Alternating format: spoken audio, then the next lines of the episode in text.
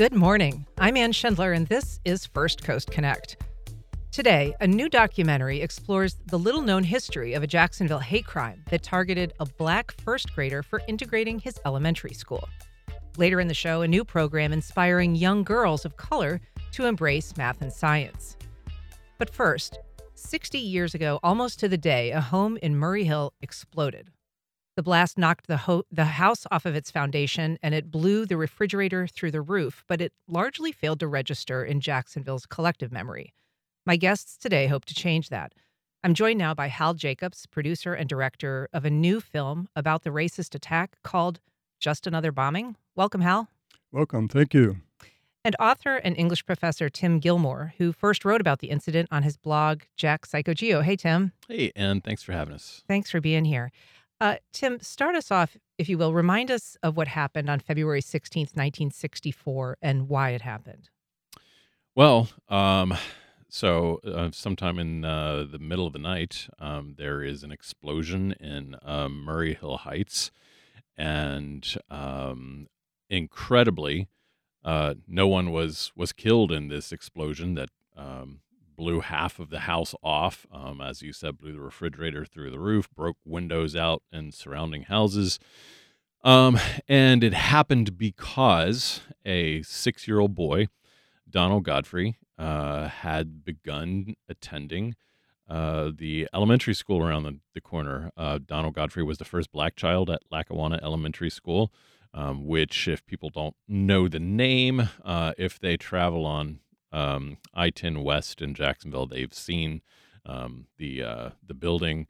It's now used as storage. But he was the first black child at Lackawanna Elementary, and his mother Iona had decided that it's been almost a decade since the Supreme Court said schools are supposed to desegregate, so it's about time Duval County honored that. And the result was the attempted murder of a 6-year-old boy and his mother and other members of their family. And unbelievably, fortunately, they were all on the other side of the house, and none of them died in this bombing. This house in Murray Hill, as you say, 3259 Gilmore Street, to the corner of Gilmore Street and Owen. And there's not a house there any longer. There's a new house there now. Okay. Yeah. But for quite a long time, it was abandoned, right? Okay. And empty, right? And so this bombing was deliberate. It was because he had integrated the school, and it was conducted by the Klan. Right. Since he had started the school earlier in the school year, there had been a number of white parents, and not just parents, but other white supremacist community members, too, that regularly harassed Donald and some of his, in particular, a friend he made that was a little white girl that he would walk to school and back with, did all of the obligatory, despicable stuff, spewing the N-word, everything else. The family would get death threats on the phone at home, and it was clear what the intention was, and I'm sure in a bit we'll also talk about what happened in court afterwards, which was another crime in and of itself, I think. Hal Jacobs, you begin your film with a note from the filmmaker. Tell us about what's in that note, because it explains how you came to this film, and it's kind of shocking.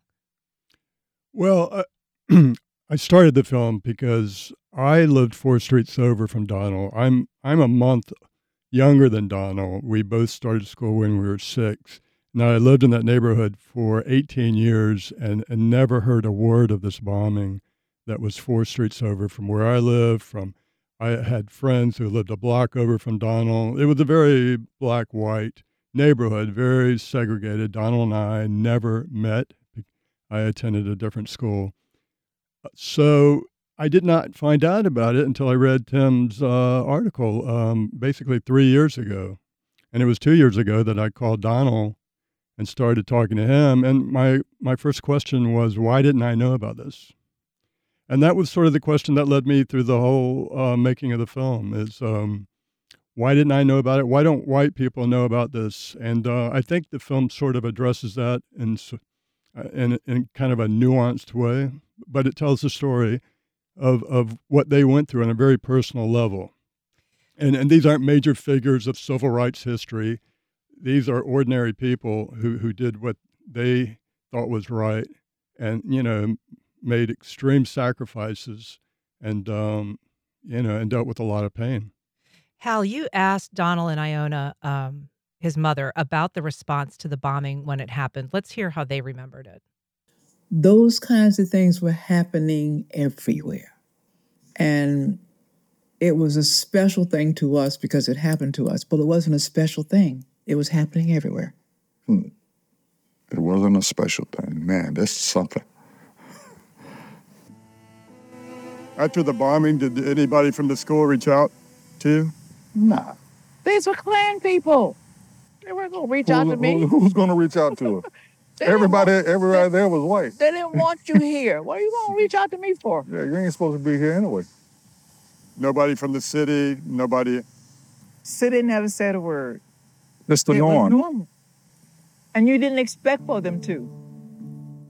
Hal, the story isn't widely known today, but even at the time, it didn't seem like it got the proper attention. I would talk about that. What did Iona tell you about police fire response that night? She doesn't remember talking or seeing any police or fire. Now, I've gone back and looked at articles in the paper, and several of the reporters mention her and mention the family. And remember, she's a 24-year-old domestic worker at the time. Her mother and her aunt owned the house. It's possible that there was so much confusion around that time that, and this is 60 years later, you know, we're dealing with memories, we're dealing with the emotional repercussions of how she looks back on that event. But she remembers Walter Cronkite mentioning it on the CBS Evening News, and he doesn't go into any detail about it. And she ends up writing him a kind of a letter about, you know, you only say what you want to say. You don't really talk about what really happened and how it affected all of us. So, yeah, I went back into the archives, newspapers, and the Times Union, the leading paper of the day, did not cover it on their front page. It was sort of buried. The Journal covered it in the next afternoon. But then there was no more coverage, basically, until the trial began after the FBI conducted a very thorough investigation. We're talking about a new documentary film recounting the 1964 attack on a Jacksonville 6-year-old who dared to integrate Lackawanna Elementary School. You can join our conversation by calling 904-549-2937, or you can email us your comments at firstcoastconnect@wjct.org. You can also message us on Facebook, Instagram, or tag us on X. I think it would surprise a lot of people, Tim, that this wasn't front page news, an exploding house, a retaliatory attack by the Klan on a 6-year-old. But you've done a lot of reporting like this in your time in Jacksonville, and maybe this doesn't stand out as so unusual. It doesn't surprise me that that it wasn't reported in a more responsible way. It doesn't surprise me that the community did not respond in a responsible and compassionate way. You know, I've been thinking about how incredibly brave it is that Donald and Iona are here this week and, you know, coming back to the source of this trauma and this lifelong trauma for Donald. You know, and thinking about how long it took for Jacksonville to acknowledge that Axe Handle Saturday happened. You know, our current mayor was the first mayor to ever attend any of the commemorations of Axe Handle Saturday. And yet, you know, when we take down a Confederate monument, we get tons of people saying, you know, tons of particular kinds of white people saying, you can't erase history. But where are those people today, 60 years later? Where are those people when we're talking about these kinds of stories? They're completely absent. And so Jacksonville is a different Jacksonville than it was in 1964, but it still has never acknowledged what happened to Donald and Iona. And, you know, I hope that, you know, Hal's making this film and Donald and Iona's gracious return to Jacksonville this week can serve as some kind of truth and reconciliation, because I think that is really what has long been lacking. And until we are honest with ourselves, we can't have any kind of progress. We should mention, and we'll get to the details of it later, but Donald and Iona are in town this week because there's going to be 3 screenings of Hal's film locally at 3 different locations, and we'll provide some of that information a little later in the program. Hal, what would be an appropriate recognition of this incident in your mind, or have you talked to Hal and to Donald and Iona about that? We haven't really talked about that. I mean, they talk about how they take things one day at a time. I think we sort of are too. The screenings are a start here, and the mayor's office is sending a couple of representatives to the screening Wednesday night. I think the thing is to get it into the classrooms, to get it into the minds and hearts of young people. And I know Florida has passed laws that may ban this kind of content from entering the classroom. So I think that's what we would like to see. Iona was a teacher for 20 years, an early childhood teacher. She would love for this to reach young students. You actually have a disclaimer, maybe a little tongue-in-cheek, or maybe just a recognition of the current realities at the top of the film, warning educators that this film might violate a 2023 law approved by Florida lawmakers. Talk about that. We wanted to make the film as relevant as possible to younger people. I think by opening that statement, we're also making them aware that they're not learning certain things. Certain things are being banned from discussions in classrooms now, and I think we need to keep raising that point again and again until that thing is abolished. And in the film, we showed bombings that have occurred over the years that kind of echo Iona's point. Was it was just another bombing. And then we lead up to shootings, mass shootings in the last decade, including the one in Jacksonville last summer. So we keep bringing these points back up that things have not really changed. We are still dealing with the same sort of critical issues and racial hatred that we were dealing with 60 years ago when they planted 20 sticks of dynamite under this house, which was 6 months after the 16th Street bombing in Birmingham that killed the 4 young girls. And they used 10 to 20 sticks of dynamite. So we're talking about, we see the Klan talking about they wanted to send a message, but they were doing more than just sending a message of trying to knock him out of that school. They were trying to wipe out a family, and it's a miracle that they survived. Just for clarity, that law that's in place now prevents educators from lessons that make white students or a student from feeling discomfort, particularly around issues of race. And you say in your film, this will make people uncomfortable for good reason, Tim. But to Hal's point, there was a lot going on at that time. There was racial violence in Saint Augustine that was extremely intense around the same period. There was another bombing that happened in Mims that killed 2 civil rights leaders, Harriet and Henry T. Moore. Mm-hmm. And so this was, in some ways, it was another bombing. It was one of many. Yeah, you know, I teach writing at FSCJ, and so you know, this last year there has been much angst and discussion about these new Florida laws. I should say that I don't know any educators who have backed down from being honest and teaching the facts about history. And Florida's history is, it's pretty brutal. 1920s is an enormous time for Klan activity. The 1960s, in response to civil rights measures, as you mentioned, what's now known as the Saint Augustine movement. And Martin Luther King is in Saint Augustine, place where he's staying in Saint Augustine is bombed. There's all kinds of violence and brutal large-scale violence in Saint Augustine at the time. Officially sanctioned, you know, people absolutely. Deputized to be. Absolutely. Mm-hmm.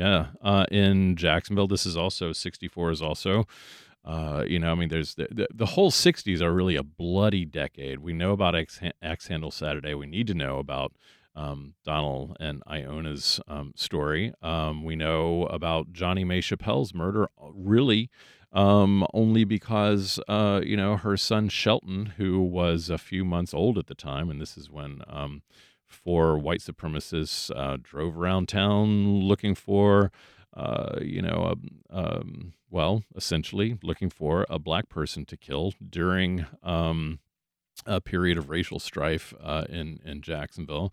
And they found Johnny Mae Chappelle and they shot her. And her son Shelton was a few months old at the time. He has all his life, you know, 60 years, 60 something years, kept this story alive, asked for answers, asked for some kind of proper response.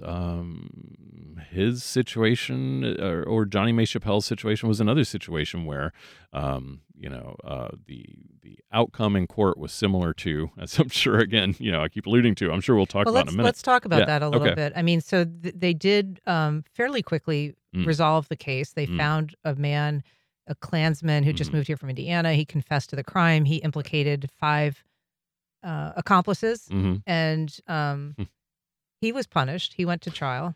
So the only person who served any kind of time was the person who came forward and basically ratted out the other Klansmen, right? There was the first trial, there was an acquittal of one Klansman, and there was a mistrial for the others. The second trial, they were all acquitted. The attorney was J.B. Stoner, who was a notorious person. He would, a few years later, he would be the person who defended the murder of Martin Luther King. He was also involved in some of the bombings in Birmingham, Alabama. We found out, you know, in the early 1980s. He was the attorney in court. He was successful in defending them in court. He referred to it as a victory for the white race. And it was an all-white jury that acquitted these five men. Yes. Mm-hmm. Hal, we had talked about having Danelle and Iona on the show today. They still have some concerns about safety. Danelle has moved out of the country. Right. He's now living in Ghana after extensive travel in the State Department. He was moving around quite a bit and decided that Ghana was the place for him and his wife to, you know, start over, build a home. Iona's in Washington, D.C. Yeah, Jacksonville was the site of a lot of trauma. They still have family and friends here, but I think it took a lot for them to decide to come and also tell this story at this time, knowing that the shape this country is in right now, everything being so polarized and guns being everywhere. Yeah, it's a worry. Was it difficult to persuade them to participate in your documentary? No, that's what's surprising to me, that they were so open from the beginning. I think we had this bond. I lived in the neighborhood. We were able to talk about, Donald and I were able to talk about growing up in that neighborhood. Donald had written a book about his childhood, and I had read that book. And so he had already been processing a lot of these thoughts. And I'll tell you, you know, trying to compare notes about growing up, it changed my view of the neighborhood. It was no longer this place where I just was free to play baseball in the park, knowing that he wasn't free to go play baseball. I could go up to the, what's the ice cream shop there? Dreambat. Yeah, I could go to the Dreambat on my bike, but he couldn't do that. That was Klan country to him. So this has really changed my perspective. And I think that's important. I think as white people, we need to go back and look at the days, the good old days, you know, and think about, well, maybe wasn't so good for everybody. That is sort of the discomfort or dissonance that is actually specifically outlawed, though, in the teaching of Florida history. Exactly. We've got a comment from Lisa on Facebook. She says, I'm glad to hear about this documentary. In St. Augustine, around the same time, Fullerwood Elementary School had the home of a black family's home.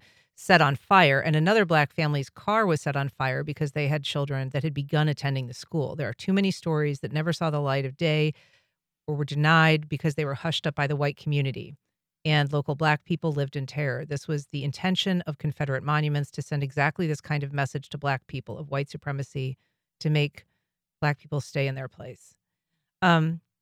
Tim, this story, I think, really owes a great debt of gratitude to you for uncovering it, reporting on it in the first place. How did you learn about it? I don't want to take, I think the person who really needs a lot of credit here is Donald Godfrey. I am always digging into one story and finding that it has tendrils into 100 other stories. And I remember thinking that, looking around and seeing that this is something that happened. I mean, a 6-year-old's house is bombed. And yet, Jacksonville didn't seem to know that it had happened. And when I reached out to Donald Godfrey, I think this is like 8 years ago now that I first wrote about it. He, at the time, I think he's in Monrovia. And I reached out to him over Facebook. Had no idea if this guy would respond to me or not. He was incredibly gracious to me, he wants this story to be told. It's incredible courage, and I hope that this community makes him feel rewarded for sharing his story with us. There's something in the timing about this incident, Hal, that is so shocking about how it occurred. Let's listen to that part of the interview. Before the bombing, it was Valentine's Day, and they had given him Valentine cards out of his class. Oh, yeah. We put out Valentine cards. First grade, and that's my first time ever getting a Valentine's. And the next thing we knew, they were blowing up the house. A little hard to hear what she says at the end. She says, the next thing we knew, they were blowing up the house. And this really did happen the day after Valentine's Day. Yeah. And I think that illustrates something. I think people are going to be surprised that there's actually humor and laughs in their telling of the story. And I think that's important. They have such warmth. There's a glow and a humanity about them, and you think about, well, that could have all just been lost if the bomb is 10 feet over. But I think people will be surprised by that. We're telling a story that's sad and certainly tragic, but we're also bringing a lot of life and humanity to it. I think people would be surprised, as is recounted in the documentary, Tim, that the school never reached out to this kid. Yeah, things happened so quickly in this time period too. He as Donald writes about in his book, he attends a different school after this, but he comes back to Lackawanna before he's finished with elementary school. He's a school patrol at that time. The school at that point is more fully integrated. It's about to be. Desegregation attempts in Duval County are about to take place, but I don't think they really have yet at that point. I'm sure, if people are interested in exact timing of that, Donald can talk about that, at the events this week. I don't think that there was... I don't think that there was ever any attempt to acknowledge on the part of the larger community that it happened. It was almost like if we just ignore it, it didn't really happen. If we don't talk about it, we don't give it any importance, as though it didn't have any importance otherwise. I think also in the age before social media, there wasn't a way to share this. And there wasn't a sense that you should share it. It's something that you should talk about. And be transparent about. And I think that's what will shock young people today, thinking about, well, it was silent. Nobody ever talked about it after it happened. And that sort of thing happened in the majority of black families. If you went back far enough, you would find an act of racial violence like that, and people would not talk about it. Although you do point out that the black newspapers at the time, including the Florida Star, this was front page news for them. That's true. Yeah, the black newspapers throughout the country actually covered it pretty well. Yeah. And the trial was also covered by the New York Times. So it was a case that got national attention, even if it wasn't getting much local attention. Right, right. And this is 1964, and they're debating the Civil Rights Act in Congress. They passed that in the summer. They actually passed it like a couple of days after the first trial, where people are, it's declared a mistrial. So things are in the air at that point.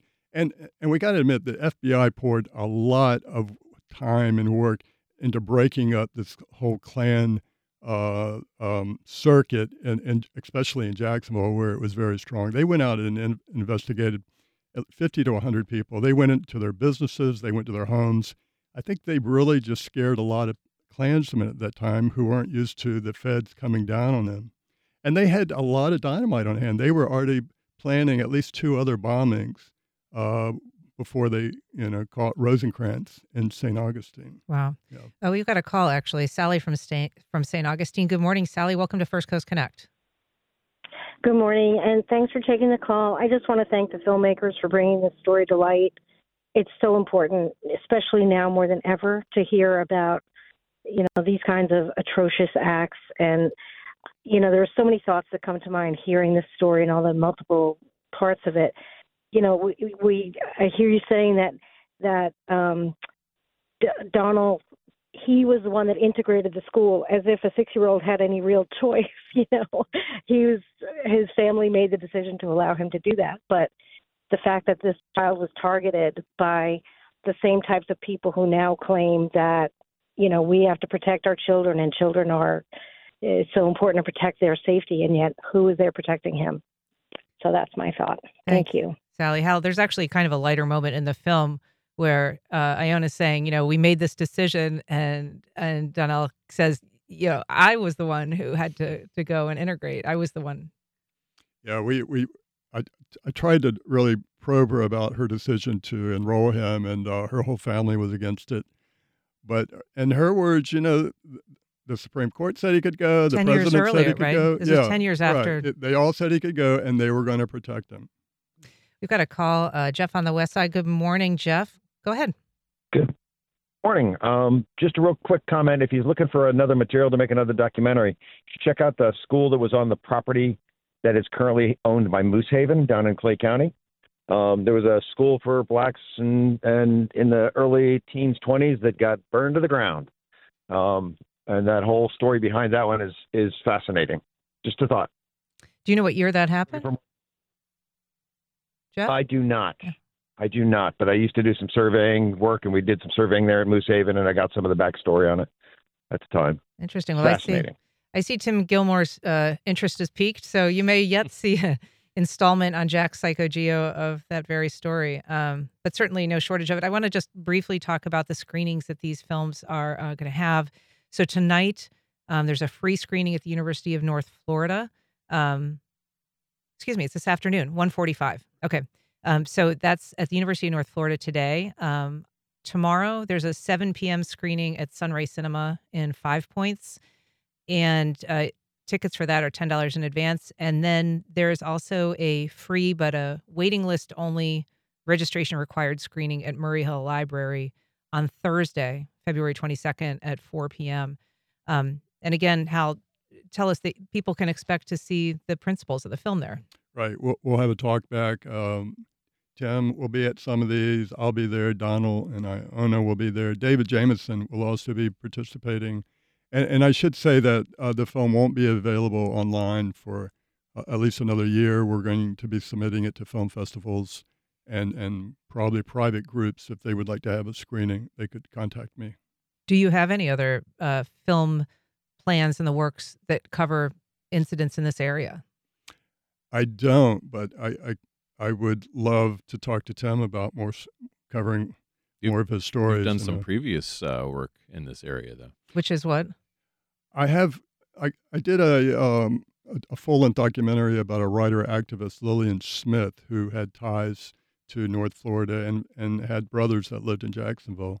And she lived here briefly as well. And she wrote about the psychosis of white supremacy, and doing her story about 4 or 5 years ago is sort of what has led me towards stories like this and doing more social justice stories like this. Well, Tim Gilmore, Hal Jacobs, thank you so much for your work on this story and for bringing it to light. Excited that there's 3 screenings for people to check out. Is there a place if they just want to get more information about the film or the screenings that they can go to? You can go to my website, hjacobscreative.com, and find a link there. All right. Well, thanks so much. We're going to be back in just a minute with one local group is doing to get young girls excited about science and technology.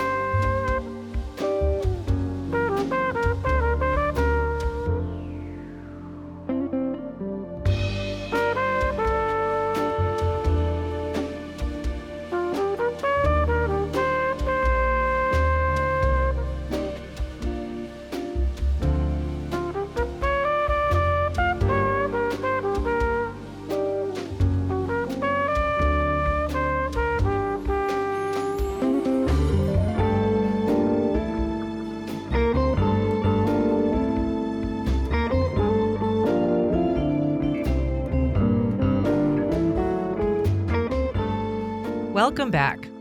Getting more girls and young women invested in science and technology is the goal of many STEM programs in school, but a local program aims specifically to help girls of color bridge that hurdle into a field traditionally dominated by white men.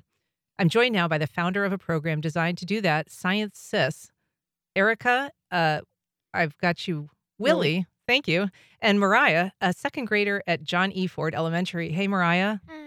Hey, Erica. Hi. Thanks for being here. Appreciate it. Thanks for having us. So, Erica, you work in tech. What is it that you do, and how did you become interested in STEM in the first place? Yeah, so we can go back to maybe second grade, like Mariah.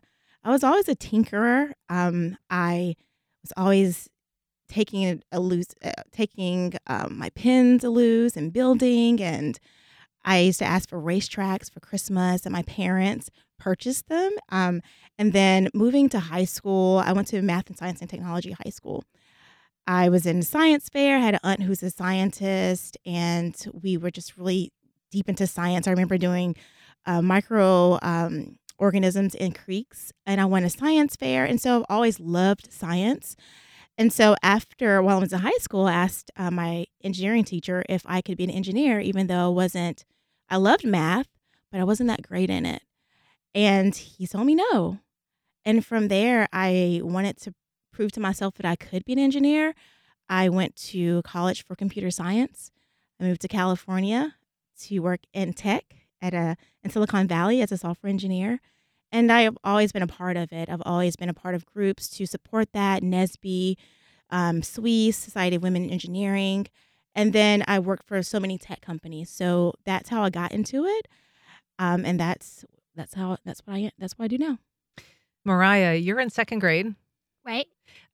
What are your favorite subjects, and when did you start to be interested in things like science and math and technology? Well, I started to be interested in science and tech and technology because I wanted to become a scientist myself. So I asked my mom, "How can I become a scientist?" And she says, "Well, there's this program that's called Science Sis, which I can go there." And you're what kind of scientist in training? Space scientist. Space scientist. So do you want to travel to outer space? No. Just want to observe outer space? Yeah. What do you like about it? I like that there's so many stuff that hasn't been discovered yet. And I wanted to discover that stuff for Black girls too. Fantastic. And Erica, so you've created Science Sis. What is the program and what is it designed to do? Science Sis is designed to empower girls of color, K-6, in the STEM field. And so we meet the girls where they are. We call it, we like to say we're culture and science ignite. And so Science Sis, we have three of our priorities. So we do monthly meetups that Mariah comes to, where we find local businesses and we find science that's relevant to that business. And we tie that activity to Florida standards, and girls come and they do the science experiment. Parents come and they explore new businesses. And we dance, and we just have really a fun time. The second thing that we do with this under the sciences is our Galaxy Fest. And the Galaxy Fest is the biggest outdoor science and music fest for girls of color. And it started right here in Jacksonville. Super fun. Super fun. So you've been to it before. Yes. All right. And the third thing is our Women in STEM. So we are having an event. The MOSH is one of the examples of that program. We like to showcase and spotlight women, local women who are working in the STEM field, and we want to connect those women with girls who aspire to be women in STEM. And so, Mariah, you attend these monthly programs. Tell us a little bit about what you enjoy about going.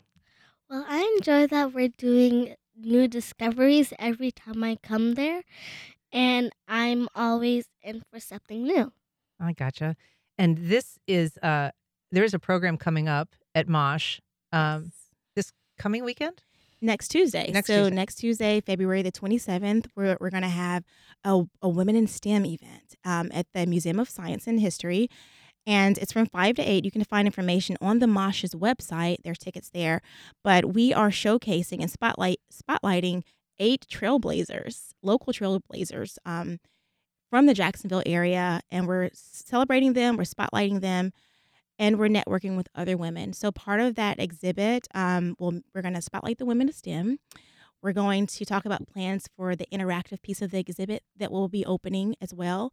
And the third part of that is the collaboration, the community collaboration. So we're asking women, if you're not one of the 8 women, women across the Jacksonville area have been submitting their pictures.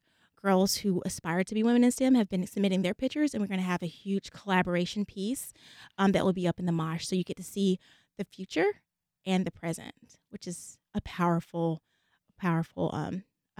opportunity to see. How important is it to inspire and to show examples of success when you're talking to young girls like Mariah?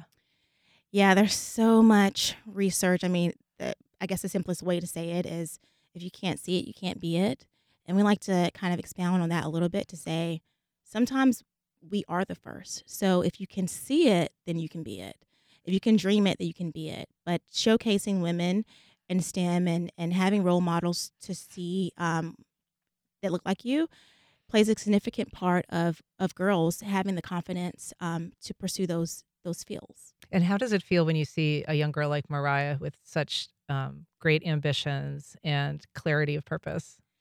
I mean, it just makes everything so relevant. Mariah, and I also have 3 daughters. So not only did I work in the tech space, and I could see, you know, the common denominator was me being one of the only girls who look like me or people who look like me, but also having 3 daughters and seeing girls like Mariah makes it very real and relevant right now.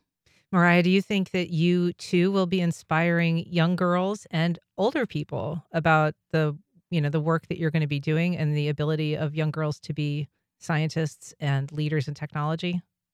Yes. Yeah? Yeah, because I don't want only men to be in science and technology and space.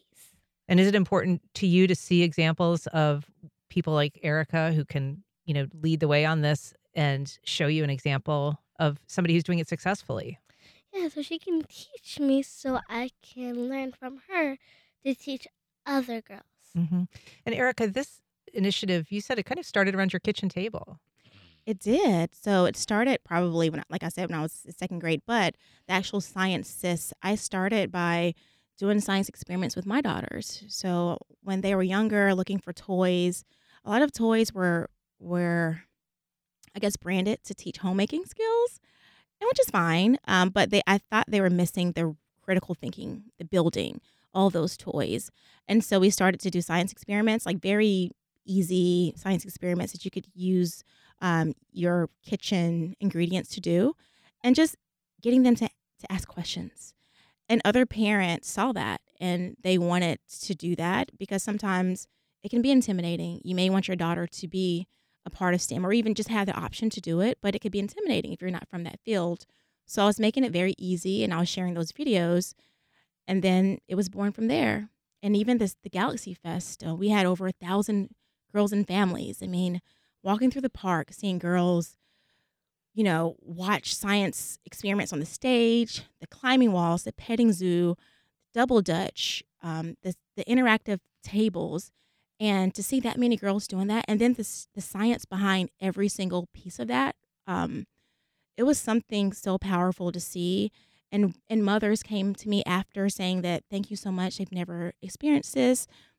It just shows how needed it is and will be for the future. So over 1,000 families, we're having it again this year, the Galaxy Fest, and we're going to double that. But it's very important. It's exceeded, I guess, your expectations from when you began. I mean, you were just doing experiments in your kitchen, maybe making a giant mess of your kitchen. This is true. Mess is good. So, yeah, you're right. We're just letting the girls explore, making a mess, asking questions, and sharing that with parents. And here we are again, making a mess, sharing with parents, and helping them empower their daughters and their kids to start, critical thinking and exploring and discovering and empowering them to create. Mariah, have you ever made a mess for science? Of course I did. Let's hear about one instance. Well, one instance was when I got this science kit, and me and my mom were outside in front of our garage, and we were doing this volcano eruption, and it was messy, but we got it cleaned up anyway. And it was amazing how the volcano reacted when we put everything that needed to go in there. That's excellent. Well, I love to see your enthusiasm, Mariah, Erica, Willie, and your creation of Science Sis. It's so great. So how did people get involved? So people can get involved. They can come to the MOSH event, the Women in Science MOSH event. They can visit our website. They can support by donating. They can volunteer. They can, continue to encourage women to be in STEM. There's so many ways, but visiting our website, coming to our events. And if they want to upload their own image, how do they do that? So if you want to upload your image, you can find that information on our Instagram or Facebook, and that is the Science Sis, so at the Science Sis, and that's TheScience SIS. So the science and then SIS. All right. Terrific. Well, I've been talking to Erica Willie and second grade science lover Mariah. Thank you both so much for being here. Thank you for having us. Stick with us in just a minute. A chance for local entrepreneurs to connect with venture capital.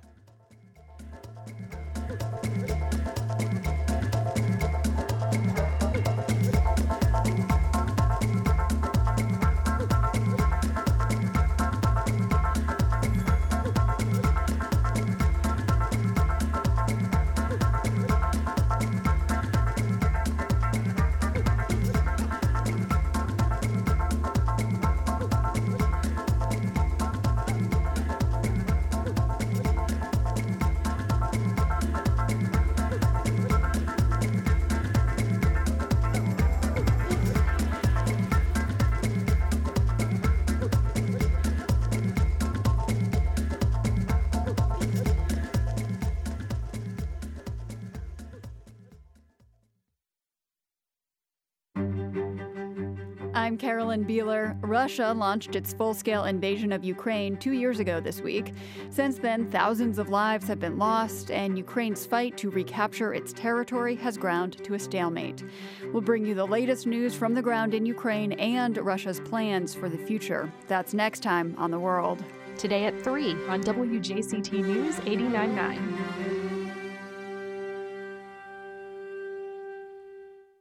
I'm Scott Tong. Climate scientist Michael Mann won a defamation lawsuit against right-wing bloggers who attacked him personally. They compared him to a child molester. And Mann says the verdict sends a message. There's a penalty for engaging in dishonest attacks against scientists. Next time, here and now. Today at 2 on WJCT News 89.9.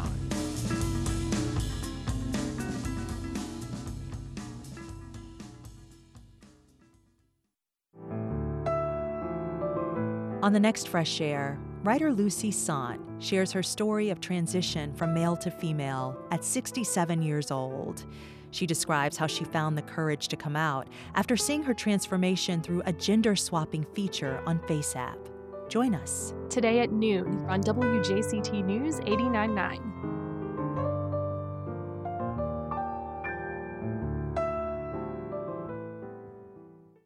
Now nominated for an Oscar, Jeffrey Wright's performance in American Fiction has been described as career crowning.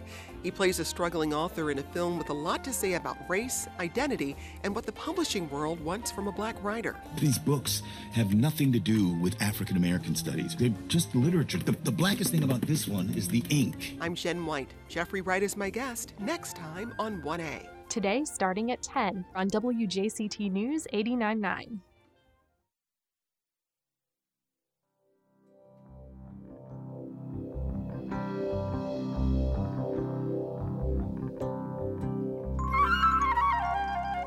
And we're back.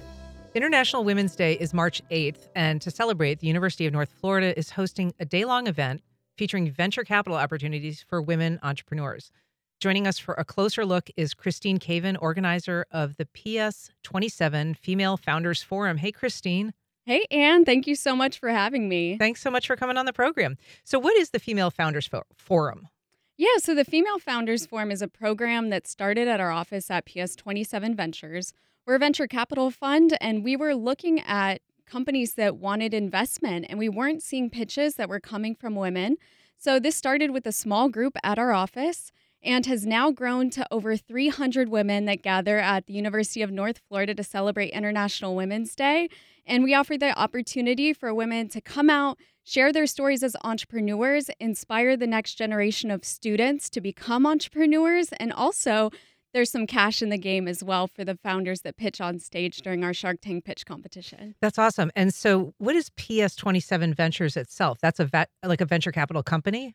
Yeah. So we are here in Jacksonville. We're a venture capital company, and we invest in early stage entrepreneurs. So our typical check size is between $250,000 up to $1 million.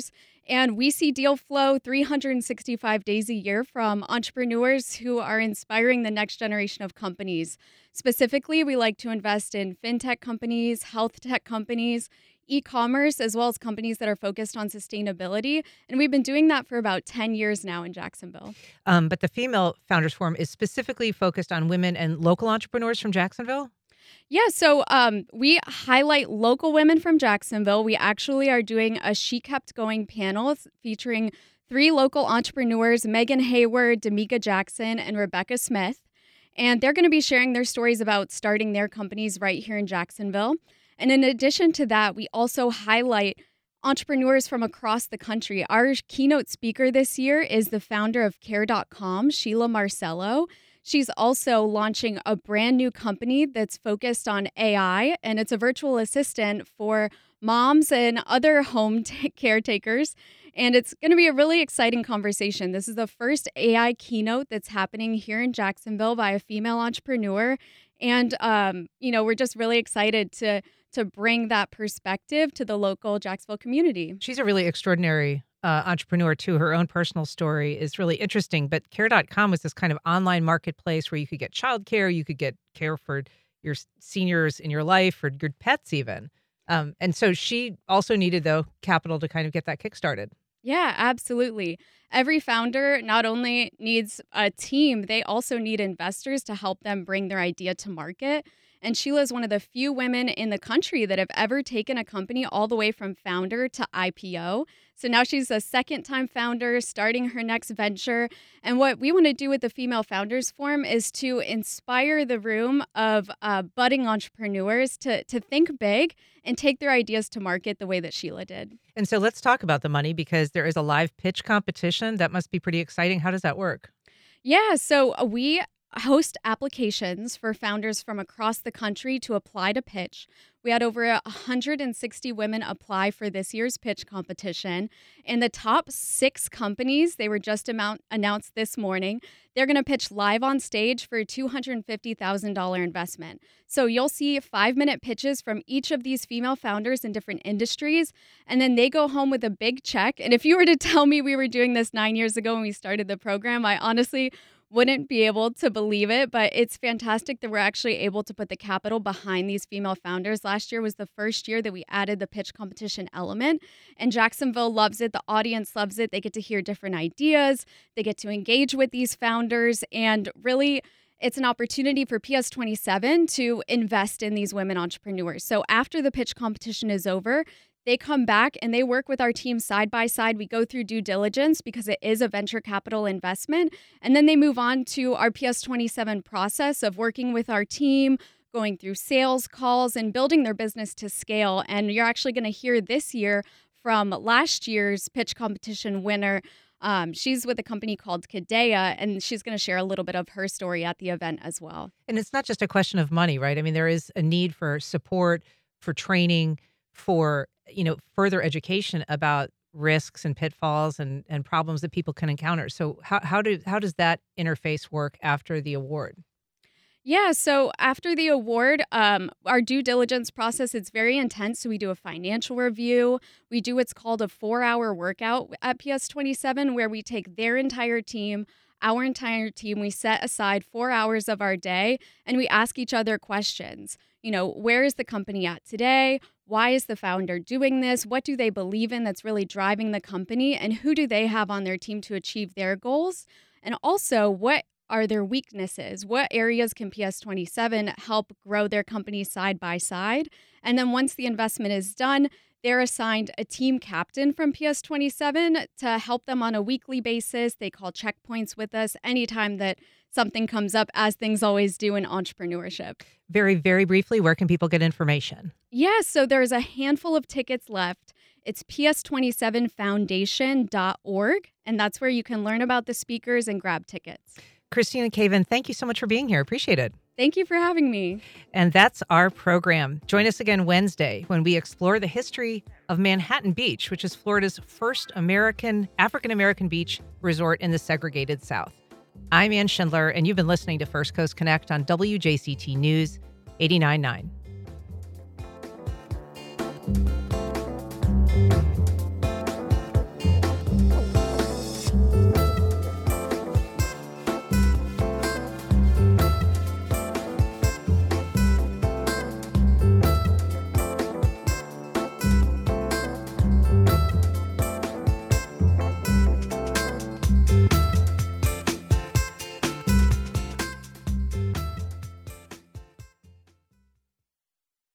Support for First Coast Connect is provided by Baptist Health and the North Florida TPO.